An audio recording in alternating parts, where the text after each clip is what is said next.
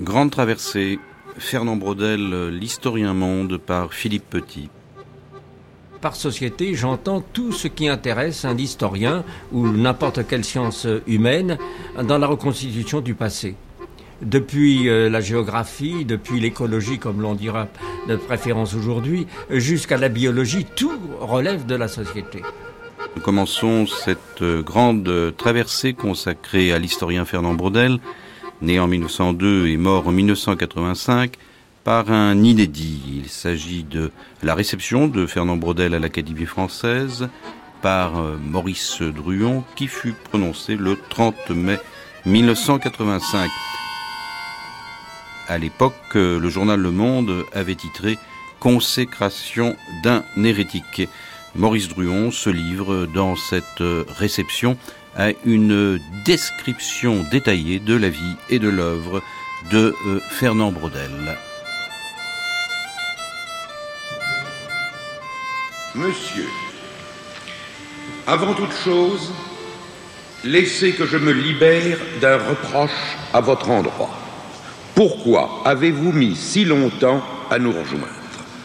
Serait-ce que sur votre route, si fréquemment illuminée de succès et d'honneur, nos appels de phare n'auraient pas été assez insistants? Serait-ce coquetterie de votre part envers une compagnie dont la sagesse tricentenaire lui fait demander à ceux-mêmes qu'elle peut souhaiter le plus de s'imposer les formalités et les aléas d'une candidature?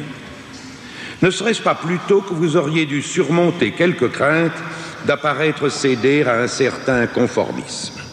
À nous regarder de l'intérieur, comme vous allez le faire désormais, vous apercevrez bientôt qu'il n'est presque aucun de nous qui ne se soit, à un moment de son destin, et qui n'est pas toujours la jeunesse cabré contre son milieu familial ou social, professionnel ou politique, ou qui naît, par les idées ou l'action, rué dans les brancards de l'opinion commune. Et c'est à cette ruade ou cette cabrade que nous devons souvent le meilleur de nos accomplissements. Au lendemain de votre élection, on put lire dans un journal du soir parisien Consécration d'un hérétique. Mais qui de nous n'a pas été de quelque façon peu ou prou hérétique? Que nous soyons ici et dans l'habit que voilà ne signifie pas forcément que nous avons abjuré, mais plutôt que le monde, lentement, autour de nous s'est converti. À l'origine de tout conformisme, on peut reconnaître un initiateur, donc un non-conformiste par tempérament. Ce sont ses disciples, ses suiveurs, plus ou moins fidèles, qui installent le conformisme, fût-ce à se donner les gants de le faire passer indéfiniment pour un anticonformisme. Il nous plaît d'accueillir en vous un initiateur, un fondateur d'école, un ouvreur d'horizon. J'étais un peu instruit de votre œuvre, forcément, et savais son importance. Mais je n'avais jamais eu l'avantage de vous parler en tête à tête avant la visite que vous eûtes l'an dernier la courtoisie d'insister à me faire. Il est de mise que ces entretiens-là durent autour d'une demi-heure, vous êtes resté deux heures et je vous aurais volontiers gardé pendant quatre. C'est depuis ce jour-là que j'ai mon reproche coincé dans la gorge. Pendant combien d'années m'avez-vous privé des agréments de votre commerce et des richesses de votre savoir, sans parler des épices savoureuses de votre humour? Je reconnais que depuis lors, vous avez mis beaucoup de bonne grâce pour m'aider à rattraper ce temps perdu. Mais l'enthousiasme d'une amitié neuve entraîne à bien des imprudences. Je mesure celles que j'ai commises en me risquant à peindre un brodel en majesté. Vous reconnaîtrez pour votre part que vous n'êtes pas tout à fait étranger à la désignation du peintre, dans l'imprudence nous sommes de compte admis. Me voici donc devant vos travaux et vos œuvres, devant ce massif montagneux, avec ses Alpes et ses Sierras, ses Abruzzes et ses Olympes, d'où émergent, comme au fond des tableaux mythologiques, vos yeux verts et votre front neigeux. Vous voudrez bien, monsieur, me pardonner. Je suis un événementiel et un chronologique. Pour me lancer à votre escalade, il me faut m'aider de la corde de la chronologie et du crampon de l'événement. Observateur aussi détaché que possible, l'historien doit se condamner à une sorte de silence personnel, écrivez-vous dans l'introduction d'un ouvrage à paraître dont vous m'avez fait la faveur de m'entr'ouvrir les pages. Eh bien, monsieur, voilà venu le jour où il faut sortir du silence. Votre cas est assez extraordinaire. Vous êtes illustre et en même temps, d'une certaine manière, vous êtes inconnu. Votre œuvre a donné lieu à des centaines d'études, d'essais et d'analyses. Votre nom est prononcé presque aussi souvent qu'on formule l'expression de nouvelle histoire, mais l'on ne sait presque rien de vous. On n'accroche pas d'anecdotes à votre personne, on ne cite pas de mots de vous, alors que vous pouvez en avoir de féroces. Aux yeux du public, vous figurez une manière d'abstraction, tandis qu'à vous connaître, on découvre l'être le plus vivant, vivace, charnel, loquace, imprévu, prime sautier, passionné qui se puisse rencontrer. Quel est donc cet homme Brodel que l'œuvre brodélienne dissimule à la foule? Ce siècle avait deux ans quand vous avez vu le jour. Où cela? Dans le Barrois à la lisière de la Champagne et de la Lorraine. Commençons ainsi qu'il se doit par la géographie, la seule composante invariable de l'histoire, comme disait Bismarck. Vous êtes de ces pays de marche, battus et rebattus par les guerres. Vous êtes nés sur la route classique des, invasions. Il y a une manière lorraine d'être français, une manière lorraine d'aimer la France. Lorrain de sang et de cœur, vous appartenez à ces populations adossées à la France qui ont toujours fourni les premières poitrines opposées au malheur. Patriote, comment ne le seriez-vous pas quand il vous a fallu attendre l'âge de 16 ans pour voir restituer la Lorraine et l'Alsace Patriote, vous l'êtes, si j'ose dire, géographiquement, comme ces grands Lorrains qui ont avant vous siégé sous cette coupole, Barès, Poincaré, Lyotet, le cardinal Tisserand. La maison de votre enfance à Luméville, en Ornois, avait été construite ou reconstruite en 1806, l'année d'Iéna. Une maison de village, à la patte d'oie de trois routes, l'une qui va vers Dijon, l'autre vers Joinville, la dernière vers Bar-le-Duc. Luméville comptait 200 habitants. Vous vous rappelez que dans le ruisseau, au bas de Vaupré, on rouissait encore le chanvre. Colombay n'est pas bien éloigné, ni bien différent par le paysage, nous aurons à repasser par là. J'interroge à présent vos ascendances. Votre grand-père du côté paternel était un paysan de belle prestance qui fut tiré au sort pour sept ans selon la loi militaire d'alors. De 1857 à 1864, il usa ses semelles sur bien des routes. À son retour, il se fit cordonnier. Ses ancêtres étaient tailleurs de pierre, manouvriers, meuniers, des gens aux mains habiles. Mais on trouve aussi un Brodel qui partit en Autriche avec la cour de Lorraine, fut assez singulièrement consul de Vienne en Alger. Il vous aura précédé là-bas. Votre grand-mère était du même village. Elle semble avoir été la douce figure de vos jeunes années. Vous rayonnez, quand vous parlez d'elle, d'un attendrissement touchant. Elle fut la joie de mon enfance, dites-vous. Elle vous appelait mon homme. Votre père fut instituteur, fort doué intellectuellement et d'une nature assez autoritaire. Il avait choisi de rentrer dans l'enseignement, cette voie royale de la République. Elle vous a conduit Dans cette Lorraine atavique, votre mère va apporter le vent de l'océan et le soleil du midi. Par le sang maternel, elle tenait à une famille de marins de l'Orient, mais son père était un Imois à tête chaude. Il fut communard, condamné à six ans de bagne à l'île de Ré, et il mourut du choléra. Votre mère n'en fut pas moins élevée chez les religieuses. Voilà qui vous constituait un patrimoine génétique fort riche et varié. La chance du destin, c'est que vous ayez en plus reçu le don d'en organiser la diversité et d'en surmonter les contradictions. À la racine de votre formation, un autre instituteur, un maître d'école rurale. Je l'aimais de façon excessive, dites-vous de lui, mais la réciproque était vraie.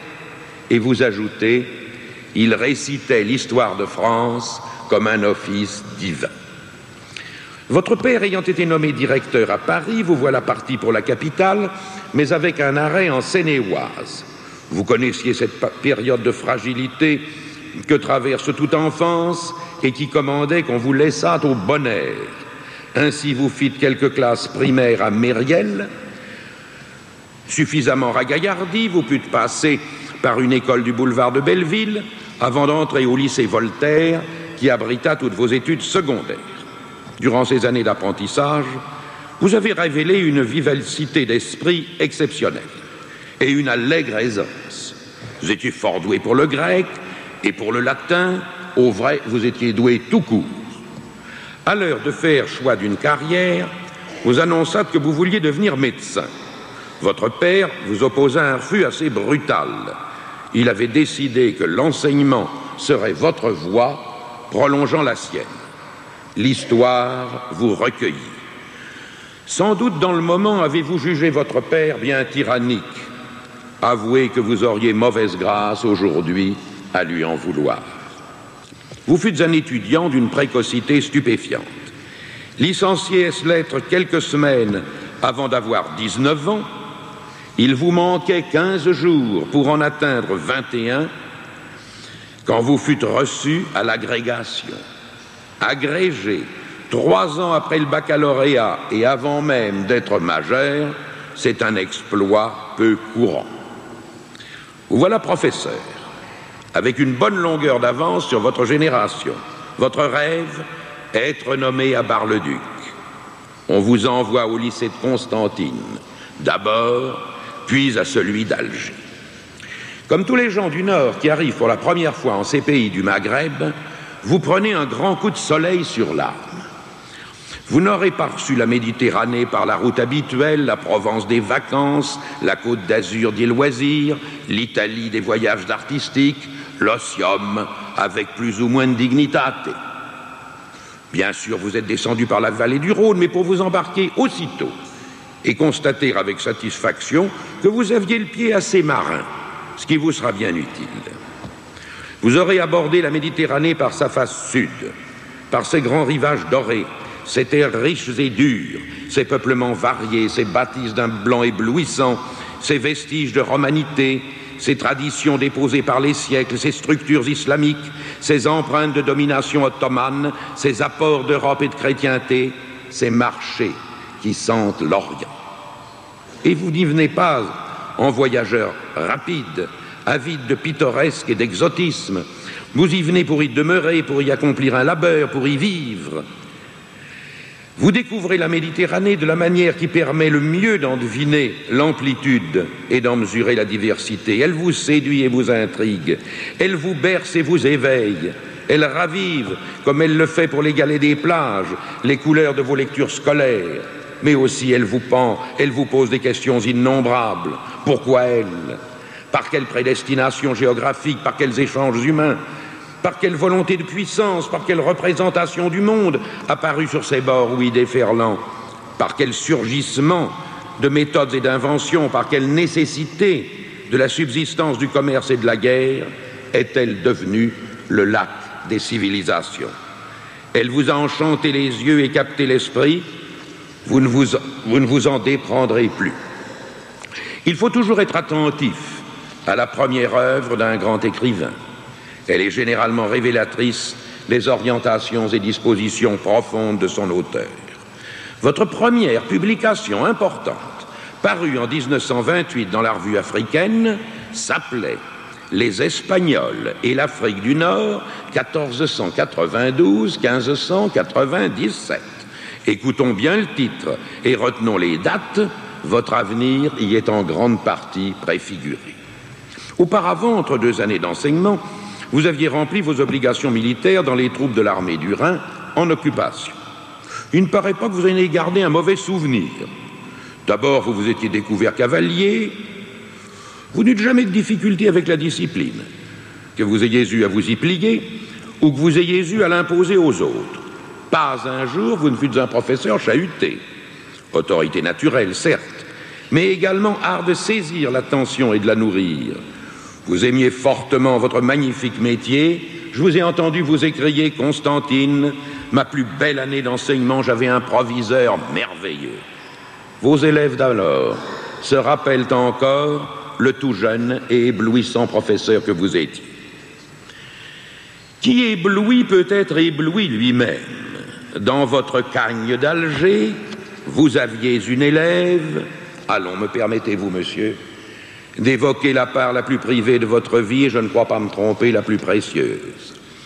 Les deux enfants nés de votre union et les neuf petits-enfants qu'ils vous ont donnés attestent que de tous vos ouvrages, votre foyer n'est pas le moins réussi. Ce foyer, vous le fondez donc à Paris, où vous passez trois ans, d'abord au lycée Pasteur, puis à Condorcet.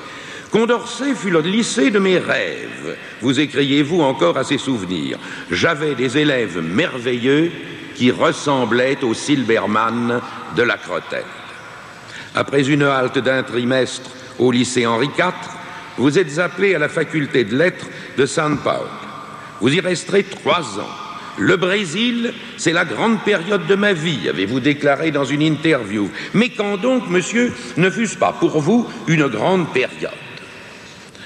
Vous n'avez jamais boudé la vie et toujours accueilli ce qu'elle vous apportait avec une disposition naturelle à l'émerveillement. En 1937, vous repassez l'océan pour prendre fonction à l'école pratique des hautes études où vous vouliez, où vous vouliez avec Lucien Fèvre. Amitié cardinale. Lucien Fèvre, de 24 ans, votre aîné. Le précurseur avec Henri Auxerre de la nouvelle école historique française vous reconnaîtrez vite pour celui qui conduira la secte et bientôt l'instituera en Église. La gratitude réfléchie est une de vos vertus innées et pourquoi l'on vous aime. Vous ne manquerez jamais une occasion de rappeler ce que vous devez à Lucien Fèvre. Et je sais bien que si je manquais moi-même d'insister sur sa mémoire, vous en seriez malheureux. Il avait besoin d'un fils, j'avais besoin d'un père. Dites-vous de lui, en ajoutant avec tendresse, il avait la générosité. De Marc Bloch, son inséparable chef d'état-major, ou pour poursuivre notre comparaison, son premier diacre, vous reconnaissez, il était plus raisonnable, marquant par là que l'organisation, l'administration, n'était peut-être pas le fort de Lucien Fèvre. Marc Bloch, résistant, devait mourir fusillé près de Lyon au printemps 44. Double crime, en soi et contre l'esprit. Le dernier ouvrage de Lucien Fèvre, 15 ans plus tard, s'appellera Combat pour l'histoire, alors que celui de Marc Bloch, posthume, s'intitule Le métier d'historien. Dans ses titres testamentaires, apparaissent la différence de tempérament et la complémentarité de ces deux hommes qui, pour vous, ont tellement compté. C'est à leur propos que fut inventé le terme d'histoire non événementielle. Or, l'événement, le brutal événement, l'événement qui, avant de devenir historique, roule les hommes dans son flot, allait saisir de vous, mobilisé en 38, malheureusement pour rien d'autre qu'un séjour sur la frontière des Alpes, vous vous apprêtiez en 1939 à aller faire passer le bachot en Égypte, quand vous fûtes remobilisé et envoyé cette fois à l'extrémité de la ligne Maginot. Votre jeunesse, monsieur, était terminée. Vous pourrez peut-être un jour nous expliquer pourquoi et comment les peuples sont à certains moments frappés de cécité devant les plus flagrantes évidences, de paralysie devant les plus immédiates menaces. Munich vous avait empli de fureur, moi aussi. Reconnaissons que cela ne changea guère le cours des choses. Nous étions noyés parmi les aveugles et pourtant, ce qui nous attendait était de l'ordre des certitudes. Vous pourrez peut-être également expliquer pourquoi les nations qui fondent leur stratégie sur la seule défensive finissent toujours par être battues. La France, d'entre les deux guerres, s'était pourvue à grands frais d'une fortification réputée infranchissable, mais elle l'avait laissée contournable. Cela vous valut d'être coincé devant ce rempart et de compter parmi les dernières troupes faites prisonnières dix jours après les armistices. J'ai dit que vous aviez le respect de la discipline, il ne paraît pas toutefois que vous ayez été, au regard de vos geôliers cent ans, un prisonnier modèle. En dépit de votre qualité de recteur de l'université du camp et du titre de magnificence dont vous saluez vos gardiens, votre comportement et vos initiatives dans l'Oflag de Mayence vous valurent d'être expédié au camp de représailles de Lubeck, près de la Baltique. Les hivers y sont froids. Avec l'étonnante franchise dont vous faites preuve à l'égard de vous-même, vous vous posez aujourd'hui encore la question pourquoi ne me suis-je pas évadé? Pourquoi n'ai-je tenté qu'une fois de m'évader? Et vous répondez, lucide, parce que pour s'évader, il ne faut penser qu'à cela, sans arrêt. Or, vous y pensiez bien sûr, mais vous pensiez aussi à autre chose, à votre thèse entreprise, la Méditerranée et le monde méditerranéen à l'époque de Philippe II. Elle était là, votre évasion. Exploit plus rare encore que de s'échapper d'un camp de représailles, vous rédigez en détention, sur une petite planche coincée derrière un lit, dans une chambrée de vingt hommes, vous rédigez sans livre, sans notes, sans fiches, servi seulement par votre prodigieuse mémoire, cet ouvrage de 1200 pages serrées qui est le premier monument de la nouvelle histoire. Il a été si abondamment étudié, il a fourni le sujet de tant de commentaires, il a été si nombreusement et diversement imité, que j'hésite, je le confesse, à me livrer à l'exégèse de vos exégètes et à gloser sur vos glossateurs. Je vois pour ma part trois éléments qui ont concouru à faire de votre Méditerranée ce qu'elle est, la méthode, le concept, le style. La méthode n'est pas vôtre entièrement, vous en êtes le plus brillant utilisateur, celui qui l'a mise en éclatante lumière, vous insistez à ne vous présenter sur ce point que comme le continuateur de Marc Bloch et de Lucien Fèvre. Je remarque toutefois qu'à la qualification de non événementiel, vous préférez donner à votre histoire celle d'histoire globale. Vous revenez souvent sur ce terme. Il n'y a pour moi d'histoire que globale. En dehors de l'histoire, aucune science humaine n'a la perspective globale. Et du coup, vous les annexez toutes pour jeter un regard sur le globe, ou au moins sur cette partie du globe où vous vous ébattez le plus à l'aise. Du fond de votre flag, vous gagnez par le déplacement de l'esprit votre Méditerranée et vous la sillonnez, escorté de la géographie, de la géologie, de l'anthropologie, de l'ethnologie, de l'économie, de la sociologie, de la statistique, comme un Poséidon entouré, escorté d'autant de Néréides. Vous, vous êtes indemne de tout déséquilibre et toute difformité. Quand vous vous faites sociologue, ce n'est que pour appoint. Vous restez historien. Économiste pour appoint toujours. Et géographe, ah, quel somptueux géographe vous êtes. Vous voyez large. Votre regard historique embrasse simultanément la Lombardie, l'Andalousie, le Maghreb, les Balkans, l'Anatolie, votre Méditerranée. Vous l'étendez avec allégresse jusqu'aux sources des rivières qui s'y jettent, jusqu'aux terres extrêmes où parviennent ses influences et son commerce. Vous nous représentez le Sahara comme le second visage de la Méditerranée. Vous nous faites apercevoir l'immense chaîne de désert qui traverse sans interruption l'épaisseur entière de l'ancien monde cette longue zone de pauvreté où ont surgi tant d'illuminations religieuses, ces étendues dénudées que l'on pourrait appeler les terres de la révélation. Et soudain, l'on comprend mieux qu'on ait pu dire du prophète Mahomet, il sortit de ce monde sans s'être une seule fois rassasié de pain d'orge. Ajouterai-je, pour en finir avec l'examen de votre méthode, que vous avez un appétit de papier aussi dévorant que votre appétit d'espace. J'ai une passion démesurée, avez-vous avoué, pour le document que personne ne connaît, pour les liasses que personne n'a feuilleté. Je préfère infiniment le, le manuscrit à l'imprimé. Cette préférence vous aura évité, comme il en va si souvent en histoire, de transmettre pieusement l'erreur dix fois répétée par vos devanciers. Venons-en maintenant au concept. C'est là que vous êtes le plus évidemment et le plus certainement novateur. C'est là que vous avez fait la trouvaille qui s'inscrit dans l'histoire de la pensée. Un peu de la même façon que Georges Dumézil a changé avec sa découverte de la trifonctionnalité dans les sociétés indo-européennes notre vision des assises de nos civilisations, de même vous avez, par votre distinction des rythmes de l'histoire, modifié notre vision du passé et même notre sentiment de l'écoulement du présent. Vous percevez et instituez trois étages dans l'histoire, ou si l'on veut, une histoire à trois vitesses.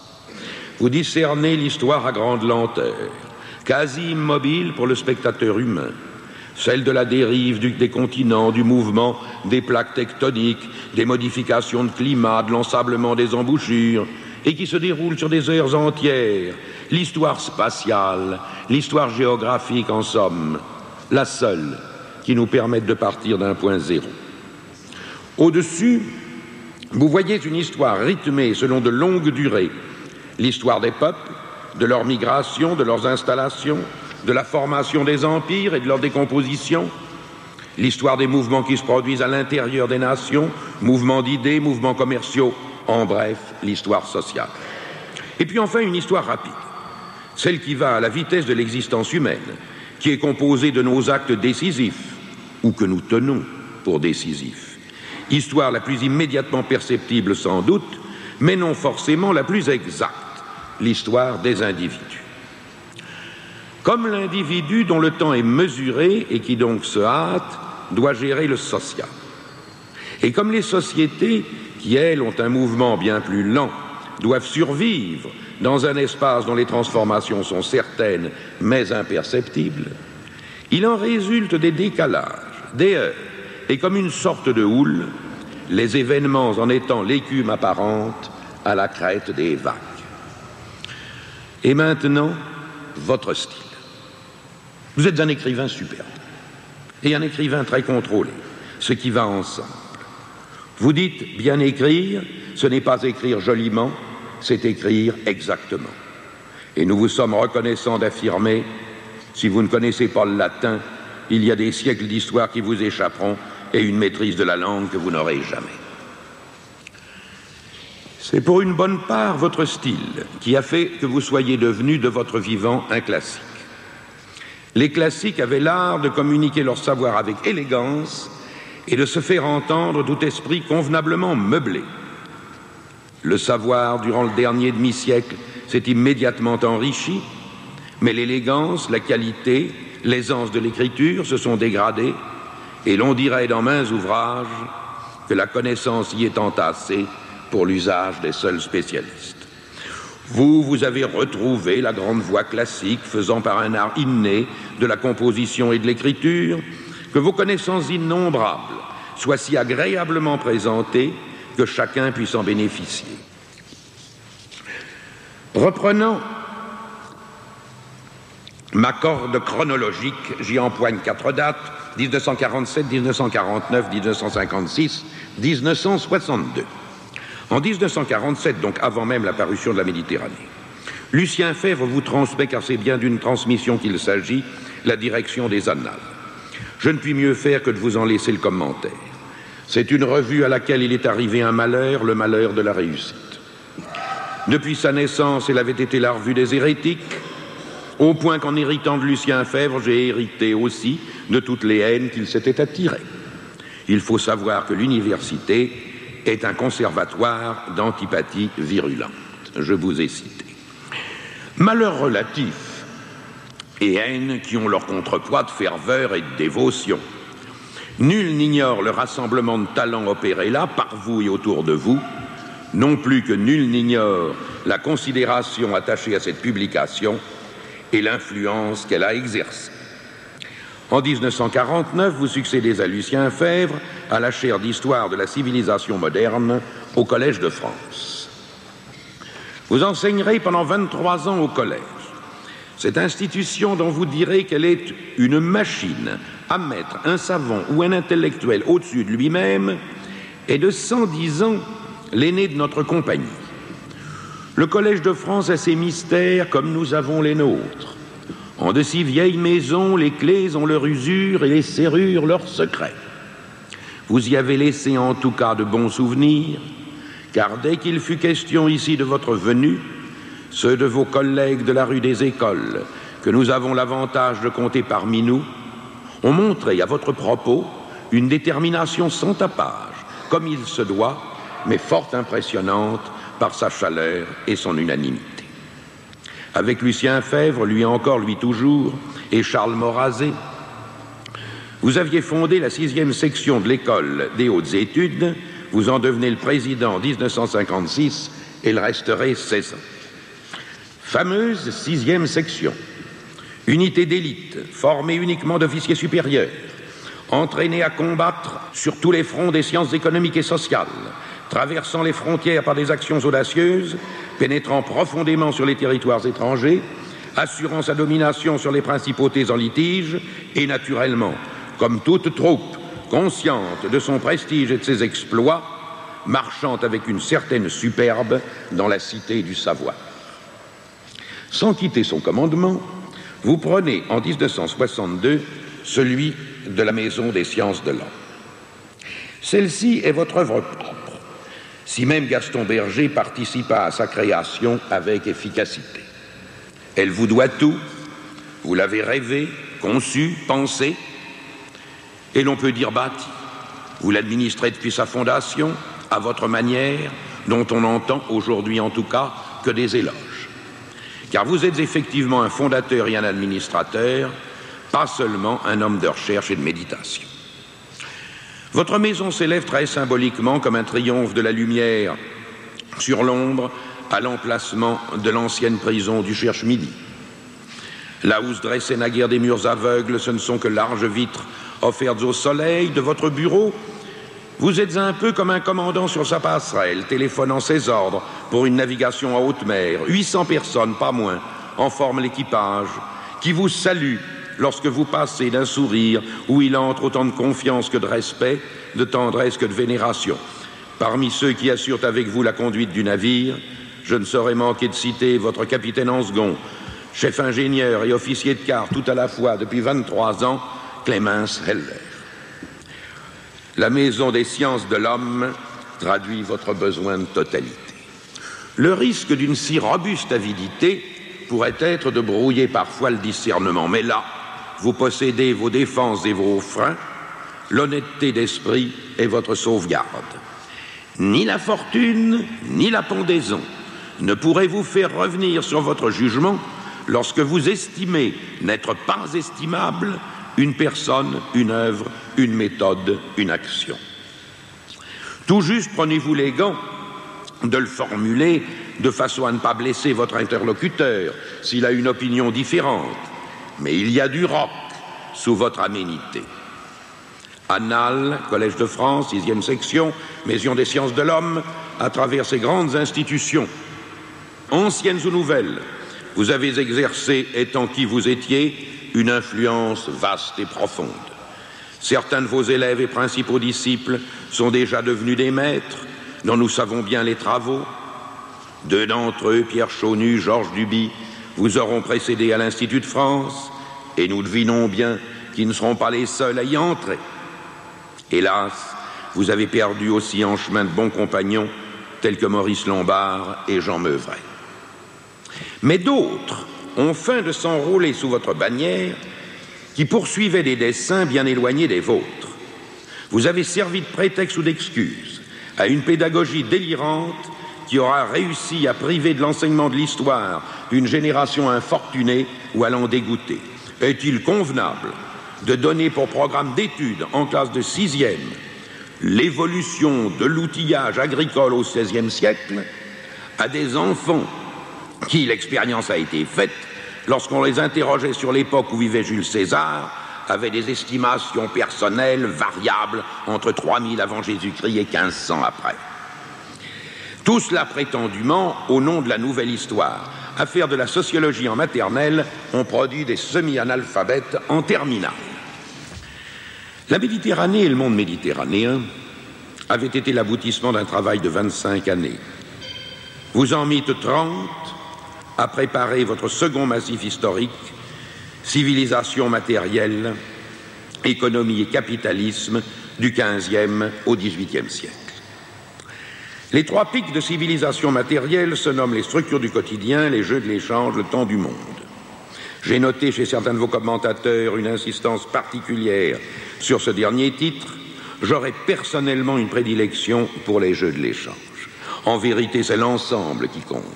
Et il est impossible de détacher des autres un des volets de cet énorme triptyque de 800 000 mots. Tout ce qui a été dit, remarques et louanges de la Méditerranée peut s'appliquer à civilisation matérielle et capitaliste. Même méthode, même conception, même style, mais avec encore plus de certitude, d'ampleur et de maîtrise. La planète entière est devenue votre champ de manœuvre, où vous vous déplacez avec une belle aisance, généralissime cette fois, vous répartissez vos forces entre les ports de la mer du Nord et les cités d'islam, vous n'hésitez pas à embrasser d'un même regard, dans une même phrase, pour les comparer, l'empire des Osmanlis et celui de Tokugawa. Vous renouvelez complètement nos idées et nos vues sur le capitalisme, dont vous révélez à la fois les structures réelles, le fonctionnement obligé et l'ancienneté, pour ne pas dire l'antiquité. Du coup, un certain nombre de dogmes politiques s'en trouvent sérieusement ébranlés. Les colonnes du temple vacillent quand vous annoncez tranquillement la première révolution industrielle s'est produite dans l'Égypte hellénistique. Et les tuiles commencent à glisser du toit lorsque vous affirmez aussi sereinement les sociétés ne sont valables que conduites par une élite, pas de société qui ne soit hiérarchisée. L'histoire, nous le savons bien, ne nous retient qu'autant qu'elle nous, parle implicitement de nous-mêmes et qu'elle nous ramène à nos propres soucis ou à nos propres rêves. On pourrait passer une saison entière, saison de convalescence, d'exil ou de revers, avec votre civilisation matérielle et capitalisme, comme on le fait avec Balzac ou avec Proust. N'est-ce pas d'ailleurs d'une autre manière, tout ensemble une comédie humaine et un temps retrouvé. La publication de cette œuvre en France, mais surtout hors de France, dans l'excellente version française qui valut à votre traductrice, Mrs. Sion Reynolds, l'enviable Scott Moncrief Prize, eut un retentissement vraiment exceptionnel. Je ne vois pas que la presse française vous ait réservé ses pages entières. Voir ces doubles pages que quotidiens et hebdomadaires ou magazines américains vous ont consacrées n'est-ce pas dans le Sunday Times, qui ne se distingue pas d'ordinaire par le ton laudatif, que j'ai lu un livre sans égal et dont il ne semble pas qu'il puisse être surpassé. Il n'est pas courant non plus qu'un livre d'histoire et français de surcroît soit choisi aux États-Unis comme Book of the Month, ce qu'il popularise aussitôt. Et le même enthousiasme parcourt l'autre Amérique, puis l'Europe non insulaire, et déborde même sur le reste des continents. Alors là, monsieur, il me faut tout de même constater l'étrange paradoxe dont vous êtes le siège. Vous s'y attachez aux faits, aux chiffres, à la rigueur démonstrative, vous provoquez, dès qu'on écrit de vous, le lyrisme et l'hyperbole. J'y ai cédé moi-même parce qu'on ne peut faire autrement. Autour de vous, qui n'accordez à l'individu qu'un rôle mesuré dans l'histoire, s'est institué et sans que vous ayez rien fait que d'être vous-même, une sorte de culte de la personnalité. Des plumes réputées n'oseraient vous désigner autrement que comme le pape, l'empereur de la nouvelle histoire. A master historian, s'écrie un critique d'outre-Manche. Un prince, répond Duby, au Brésil. Vous êtes l'historiador. En Italie, Don Fernando, citoyen d'honneur de Gênes et de Prato, et tenant chaque mois tribunal des idées dans le Corriere della Sera. Quand vous écrivez un article sur Naples, le conseil municipal vous télégraphie une adresse de remerciement. Et à Venise, sur laquelle vous avez définitivement assuré votre souveraineté par un livre aussi somptueusement imagé qu'il est somptueusement écrit, vous êtes une manière de doge. On vous célèbre à Édimbourg comme à Varsovie. À Moscou même, on vous révère, on vous vénère en Tanzanie.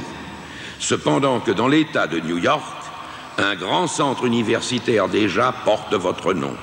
Vingt toques de docteur honoris causa s'accumulent sur votre front, que vous ont tendu aussi bien Genève que Padoue, Leyde que Montréal, et Cologne que Chicago. Saint-Croix de commandeur pèsent à votre cou. Douze académies, de Budapest comme de Munich et de Madrid comme de Belgrade, se sont fait honneur de vous appeler à elles, et l'on dirait que partout où vous passez, on vous apporte les clés de la ville sur un coussin de velours. Enfin, vous avez réussi l'exploit de devenir prophète en votre propre pays. Tout cela, me direz-vous, est de l'histoire individuelle, de l'histoire rapide. Vous voudrez bien quand même nous expliquer un jour, en termes non événementiels, cette aventure-là.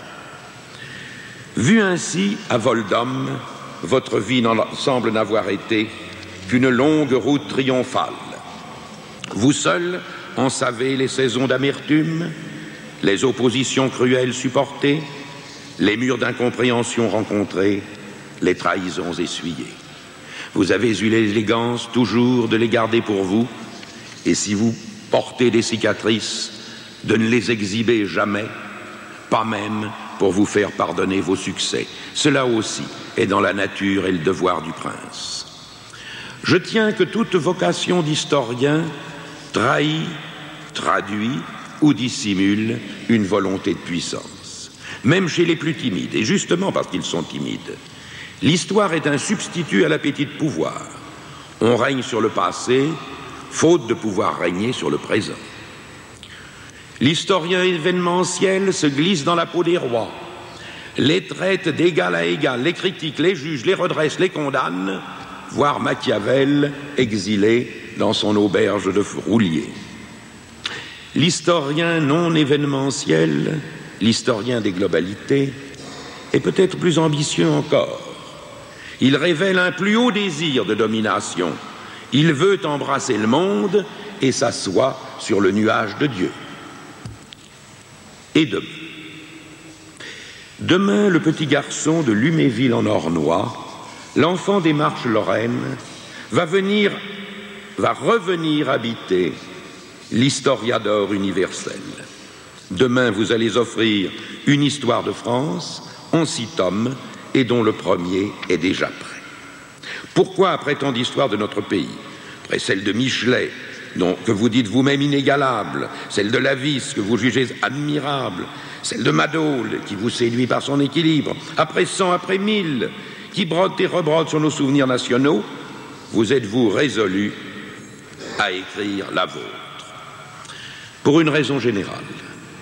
L'histoire change, avez-vous déclaré, parce que les, les questions qu'on lui pose changent. Et puis pour une raison plus personnelle. Je me suis dit qu'il n'était ni sérieux ni élégant de ma part de n'avoir jamais parlé longuement de la France. Un noble remords ensemble. Ne soyons donc pas surpris si l'œuvre qui verra le jour demain commence par ces mots je le dis une fois pour toutes, j'aime la France avec la même passion, exigeante et compliquée, que Jules Michelet, sans distinguer entre ses vertus et ses défauts, entre ce que je préfère et ce que j'accepte moins facilement. Aussi promettez-vous à votre lecteur de tenir cette passion en bride, de la surveiller de près et d'éviter qu'elle ne vous surprenne afin de parler de la France avec la même équanimité, la même rigueur, le même détachement que vous auriez pour parler d'une autre patrie. Nous savons bien que l'histoire est le catalogue des erreurs humaines. Vous allez nous dire les nôtres et leurs causes. Vous allez nous dire pourquoi et comment la France, douée pour la grandeur, l'est aussi pour le contretemps, et pourquoi si régulièrement il lui arrive d'être en retard d'une guerre, y compris d'une guerre économique? Vous répondrez aux questions que posent à chacun de nous les catastrophes béantes, gouffres, puits de lumière triste dont notre histoire est remplie et qui n'ont pas épargné les générations auxquelles nous appartenons. non plus que les déchirures, les monstrueuses blessures que nous avons subies. Une histoire dramatiquement saturée, écrivez-vous. Vous nous expliquerez pourquoi et comment, de siècle en siècle, la vraie France, la France en réserve, la France profonde, a survécu malgré tout et comment elle survivra à nos inquiétudes et à nos exigences. Il n'est pas interdit au patriotisme d'être intelligent. Votre prédécesseur, monsieur, que vous n'avez pas connu et que pourtant vous avez peint si justement, que vous l'avez fait revivre à nos propres souvenirs, était porteur d'une de ces déchirures ataviques, de ces blessures à la France, qu'il se faisait devoir et honneur de ne pas laisser tout à fait se refermer la blessure des guerres de religion et de la révocation. Il puisait aux souffrances de ses ancêtres une part de son talent. On dit communément que l'insatisfaction est le moteur de la création littéraire. André Chanson on aura fourni en notre temps une manière d'exemple. Plusieurs destins eussent pu être taillés dans le sien, qui chacun eût suffi à combler une âme moins douloureusement exigeante. Il avait accédé au plus haut de la fonction publique et exercé des responsabilités comparables à celles naguère d'un Mérimée ou plus récemment d'un Julien Quint. Les plus hautes dignités dans les ordres nationaux l'assuraient que ses actions civiques, ses combats son vaste talent avait été reconnu. Il avait un public fidèle à ses ouvrages. Ceci lui valait d'être à la fois le grand homme d'un vieux terroir et comme le porte-bannière de ses corps légionnaires. Pendant 28 ans, membre de notre compagnie, il bénéficiait d'un évident prestige. Il avait dans sa vie conjugale l'assurance quotidienne de l'amour le plus attentif, le plus admiratif et le plus dévoué. Il avait une fille dont la tendresse, le talent personnel et les larges succès de romancier pouvaient réjouir son orgueil paternel. Et pourtant, dans ses propos, son commerce avec ses semblables, ses écrits souvent, et sur son visage même, on devinait cette insatisfaction native, comme s'il avait toujours attendu plus et mieux, de la patrie, de l'État, du monde, des autres, de la vie, et secrètement peut-être de lui-même. Autant que du Huguenot, il y avait, qui sait, du cathare dans son affaire. Il semblait que son sang brûlât encore du bûcher intérieur qui jadis consumait les parfaits. À la réflexion, monsieur, je me repens du reproche que je vous adressais en mon exemple. Je cédais à un mouvement trop personnel. Aux hommes de grand destin, tout arrive à son heure, même ce qui est apparemment intempestif. Plutôt intervenu, votre entrée parmi nous n'eût peut-être pas eu toute sa signification.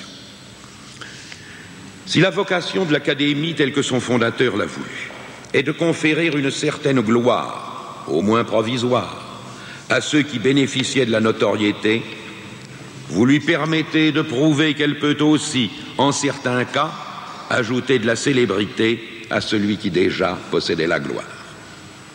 Si la tradition de l'Académie, telle que trois siècles et demi l'ont fixée, est d'intégrer l'histoire du pays, toute son histoire, tous ses drames, toutes ses splendeurs, tous les progrès de ses sciences, toutes ses batailles intellectuelles et politiques, à travers les hommes qui y ont pris une part spécialement éminente, et en les réconciliant, alors il est juste que vous y preniez place vous qui aurez marqué l'histoire de l'histoire et fait que l'école historique française soit aujourd'hui reconnue partout comme la première.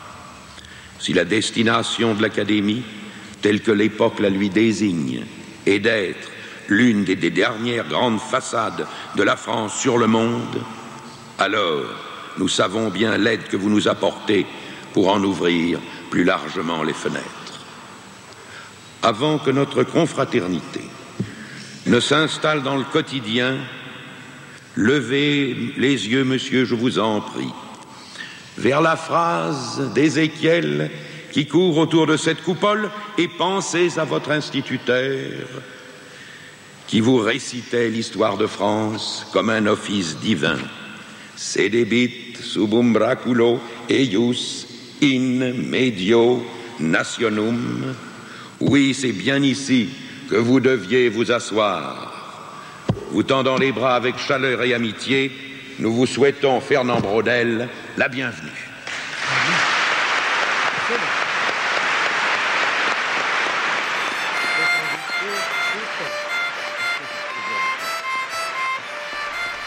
C'était la réception de Fernand Braudel à l'Académie française par euh, Maurice euh, Druon, prononcée le 30 mai 1985.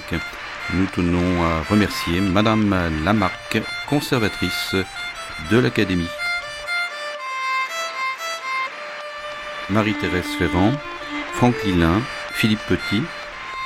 Suite de notre matinée consacrée à Fernand Braudel avec euh, un débat sur l'histoire globale. La séance est levée.